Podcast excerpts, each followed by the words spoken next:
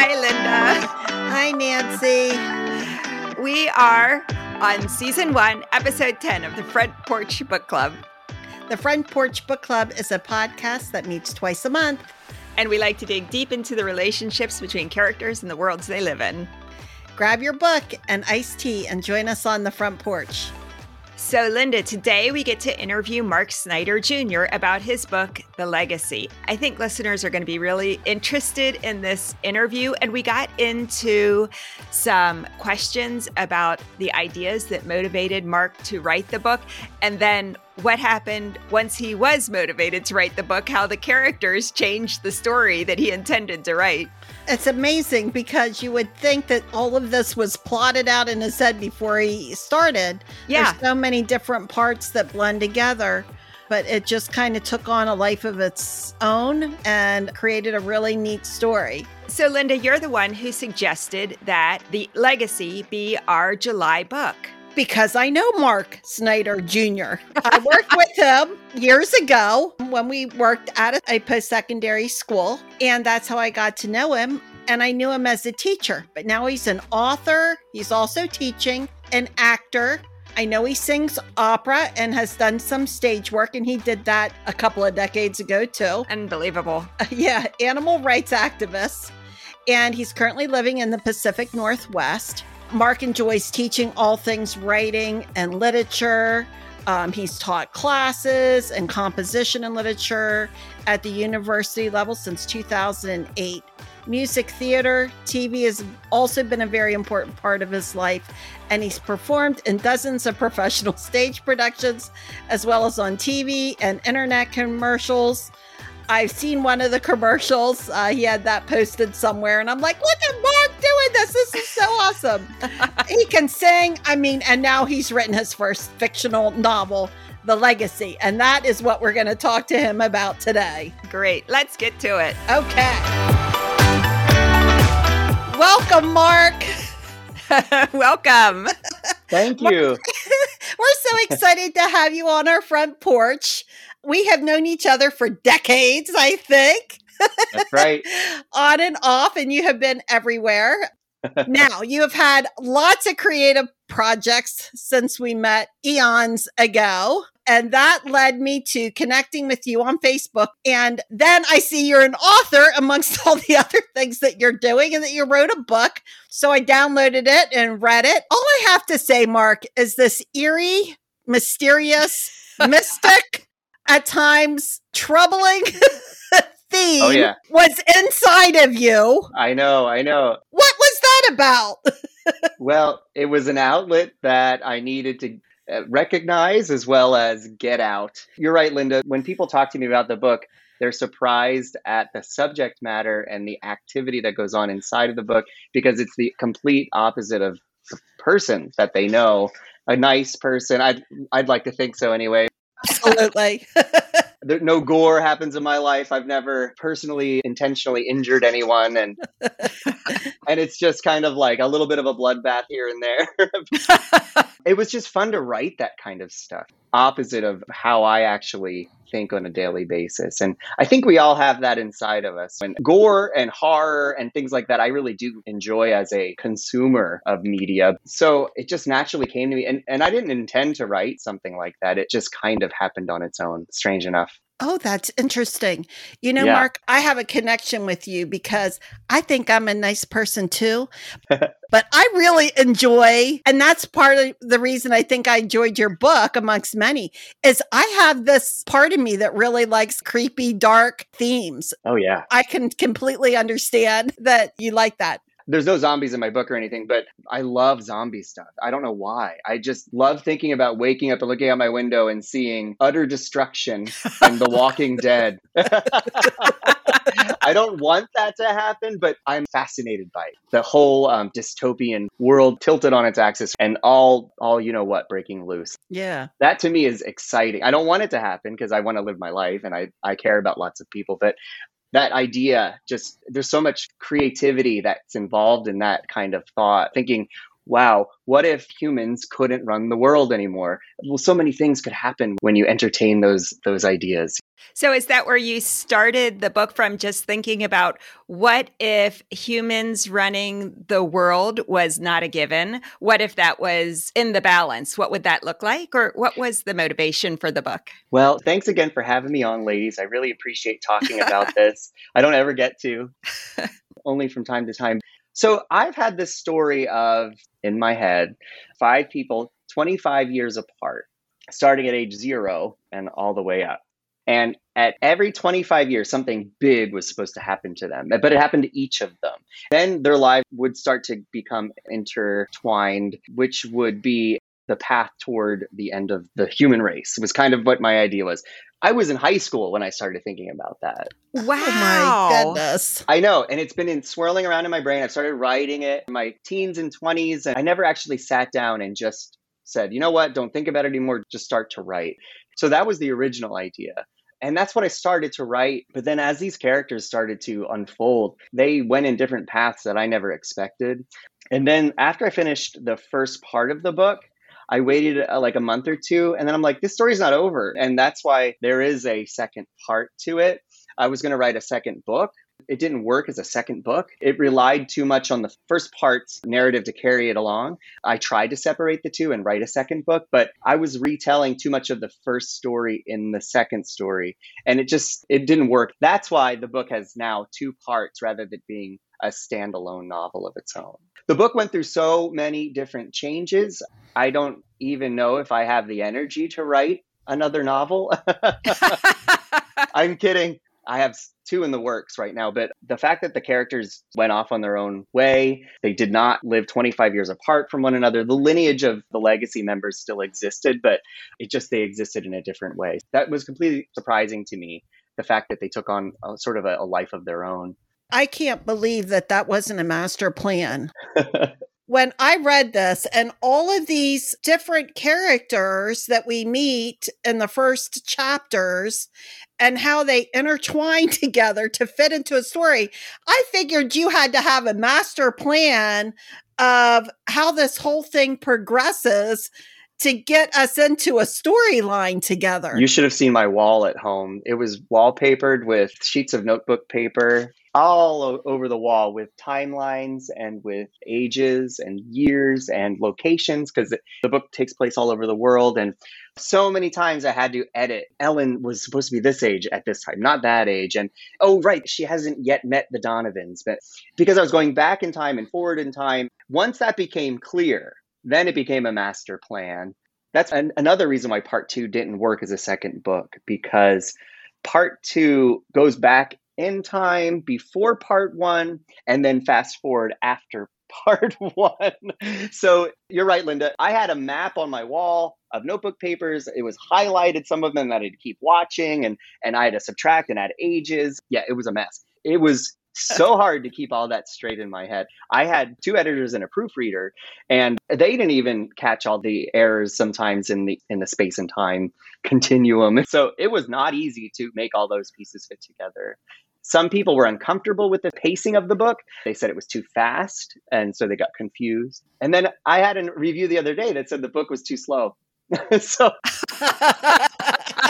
as an author, it's probably fun to have differing opinions about your book too. And people getting so invested in the book that they feel strongly about it. Yeah, you know that that is what I enjoy reading that kind of critique that somebody actually took the time to not only read the book but to think about it intellectually enough that they had an opinion on it. That makes me happy even if they aren't necessarily saying good things about it because art and and music and and whatever painting and anything creative is so subjective and you're going to get great reviews you're going to get not so great reviews and you're going to get everything in between and and you just have to say thank you every once in a while though i will have a little bit of a temper tantrum uh, when I feel someone's personally attacking me. And sometimes they do. You know, uh, a guy said that he got so sick of hearing about climate change in the book. And it's like, oh. but that's like the catalyst of the reason why this was happening in the book. This is the reason why right. the legacy was failing was due to humans, you know, poor treatment of, of the planet. So it had to be there. I couldn't not bring it up. And it's not belabor like I don't belabor the point. Like it's not just constant, constant climate change. No. And and um, he had a really big problem with Ellen, her character, and how I treated her in the book because she wasn't Oh. exactly coddled or um, you know No. spoiled. No. no. okay, getting on to Ellen, I have a question. yeah, yeah. You grew up in a rural conservative. Did you draw on any of those experiences for this kind of rural religious sect? No, Linda, believe it or not, the conservative um, rural upbringing that I had had nothing to do with the location. I was actually living in Colorado while I was writing the majority of the book. And so I just knew of the conservative leanings of any place in Colorado outside of Denver or Boulder. Everywhere else was super conservative. Okay. And I think I was watching um, a documentary about um, conservative fundamentalist Christian group, and it just sprouted the idea in my brain. I grew up in a rural conservative place, but the conservative ideas of where I grew up had nothing to do with religion. It had only everything to do with racism and homophobia. so Okay. the religion was not to blame for the conservatism of the place where I grew up. Just hate. you know? So I shouldn't laugh Right. about that, but Yeah. it's true. Like the conservatives in the Donovan situation, I think they were. It's almost like the Handmaid's Tale conservative people. Like they're smart. Yes. Mr. and Mrs. Donovan really knew what they were doing. They were manipulative. Um, They Mhm. knew how to manipulate the people of the town that they infiltrated, and they knew how to develop that sect of people that were already kind of existing, and they brought them together and made it even stronger. So, yeah, I wanted them to be both evil and smart at the same time. Oh, yeah. One of the themes that Linda and I talked about that we thought was really strong in this book is the whole theme of destiny. And we were wondering what drew you to exploring the destinies of these characters and, and what is it about destiny that you wanted to write about? Because it seems like that was an intentional part of the book's message. Oh, yeah. You know, and without it, this legacy couldn't have existed. It is all about that. I'm not a religious person. I, I'm not even sure if I'm spiritual or not, but I Mhm. would like to believe that uh, we have a path. I don't think that our path is predetermined. I do think that we get to make decisions and and and change our paths if we can, if we want to. But I like the idea of the destiny of the human race being controlled by itself. The fact that our behavior as humans gets to affect the existence and the success or failure of that existence. And I think we're failing miserably at it. So I was making not a political statement, but I was making my own statement toward the human race about where we're going. We don't respect the planet we live on, we don't respect our only home. And we listen to people that tell us that money is more important than natural resources. I'm a big animal rights activist, and you know some of my work with the wildlife, and you know I just started a foundation for uh, senior dogs, and the book was really getting going during the the outbreak. And so, like when it first started, my inner angst uh, and anger toward my own species was sort of speaking in this book, and that we have the choice to fix things, just like our characters do there was a supernatural presence in the book that was working against the legacy. But if the characters would have acted in the way that they were supposed to and not fallen prey to the continuation of abusing the planet and all these other things, then they could have been successful. It was it was a commentary on how I feel about our planet and the way that we treat it and that we have the destiny that we have available to us could be one of success or it could be one of complete failure. And that isn't technically destiny, right? Like destiny is sort of that idea that there's a lot of predetermined ideas that go into that. And I think there there are, but there's also a chance for us to to make our own choices too. So it's kind of a combination of both. I like the fact that that we have say, but I also like the fact that we're all part of the earth that includes plants and, and animals and other people and natural resources and things like that too. there's definitely the commentary about humanity in general, but I did love the way you focused on the importance of individual action too, and that individuals and the heroic actions they take or the self sacrificing actions they take really matter. And you put your characters in positions, some of them that it would have been easier not to be heroic and not be self sacrificial. So to me, it seems like you might have been angry at the human race, but maybe you still have some hope for us. yes, yes, for sure. So Clayton is that guy. Yeah, absolutely. Yes. He's my hero. Yes. And Scott, his friend, a little bit, he's not as prevalent in the book, but they both represented that same kind of kind, caring. They're just the human that we should all aspire to be. Right. So Clayton and Amir share the position of the balance in the legacy. And in a balance's life, they have to undergo some early trauma because that early trauma creates the ability to become the hero because if you're just like a spoiled little brat who gets everything they want and then you're you're tasked with this immense idea of finding this being you don't even know exists it just won't work. So they needed to be tested like in the beginning. And so i wanted there to be that test but i didn't want it to affect them moving forward. So i wanted them to still be kind still be caring still be good good people unlike the imbalances. The imbalances are just a mess, but the balance is meant to be balanced. Clayton's father's disappearance and, and Amir's mother's disappearance created a strong person, but they both remained giving and kind, and they did wonderful things for the world. Amir was trying to advance gender disparity in education in Pakistan, and Clayton was still trying to find his way with uh, what he wanted to do with his life. And so he decided to follow in his father's footsteps as kind of an homage to him as well and get out of Australia and move to New York. But then later on, what he does for the world is his good thing for the planet as far as all the, the technology that he creates for carbon filtration systems and things like that to help with global warming and climate change and things. So the balances were my faith in humanity and humanity uh, hopefully being restored, that small glimmer of hope that we all would like to see in other people. That I dreamt of Clayton all the time. Oh. I'm not a good drawer or anything, but I would draw pictures of him just to get an idea of what he looked like, to try to care about him, to see a person, not just character and it worked. You know, I, I, commissioned my friend to do some illustrations for me, and um, so she drew a bunch of pictures for me that helped me keep focus on who these characters were in my brain. And Clayton was the one that I I kind of fell in love with him a little bit, not as not romantically, but I mean as far as the kind of person that he was. And that's that's the thing about writing a book that I didn't expect was that these characters truly turned into things that I didn't plan for. And like part of my answer to some of these questions is it, it just happened that way. you know? I yeah. mean I, I had a lot of it planned out, but as I was typing away, I'm like, wow, I can't believe that just happened. Wow. I know it's so strange. It was almost like I was channeling some memory that I had from something, and and it took the writing of this book to bring it out of. We have like this international bookmark. I Yes. mean, we're all over the world, so it doesn't surprise me you had to have a map up there where everybody's coming from.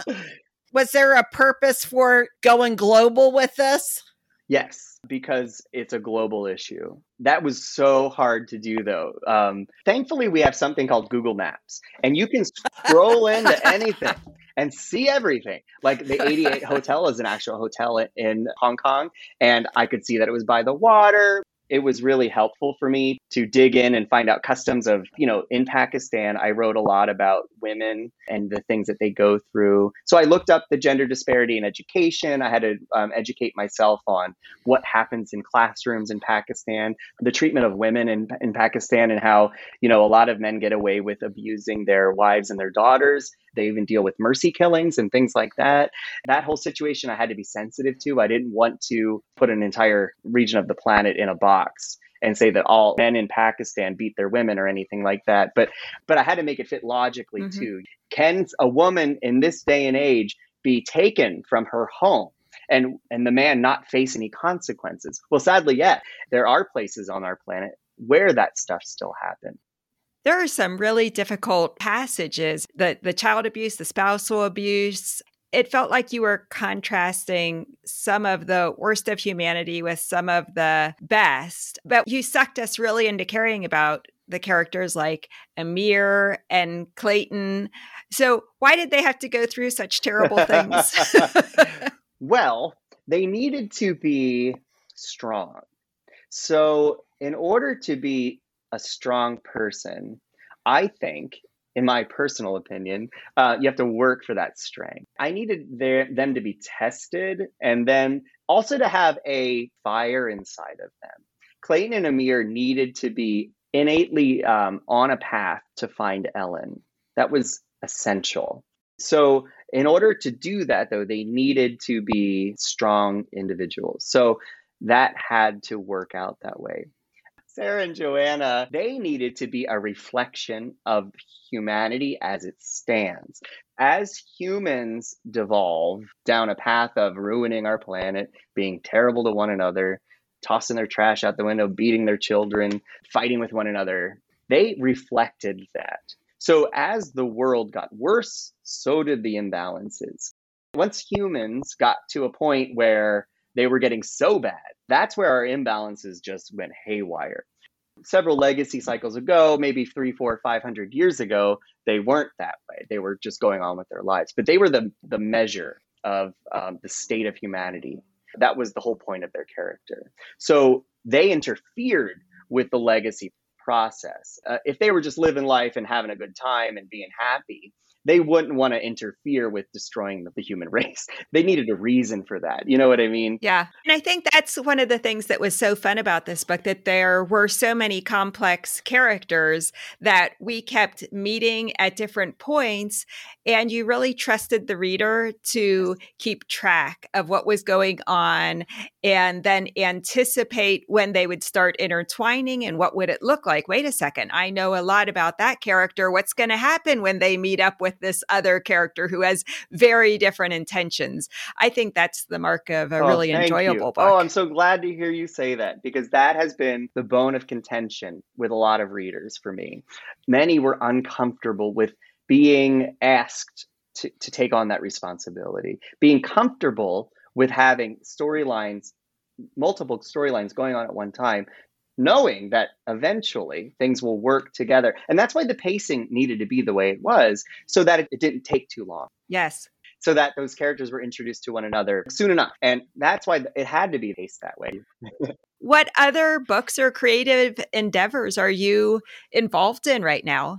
So I started another book at the same time I was writing The Legacy. It was a thriller, no supernatural. It was a thriller of a family they were living in the woods of Vermont. And um, mental illness is a big part of the book, and exploiting mental illness is a big part of the book. But it's another thriller. There's a father, a mother, and three children. They move to the middle of nowhere because the mother inherits a house. Uh, they want a slower lifestyle. She's an attorney, and her husband was a teacher, but he stopped working, and she's opening a practice in the mountains in Vermont.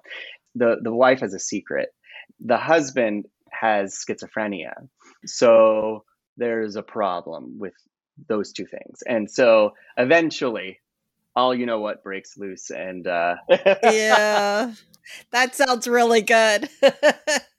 I learned a lot from writing this first book about what it means to be an author and how to approach it and what mistakes not to make. I also just opened a nonprofit organization EllensHonor.org is a resource for people who have senior dogs who can't afford to pay for their medicines, who can't afford to pay for their expensive medical care.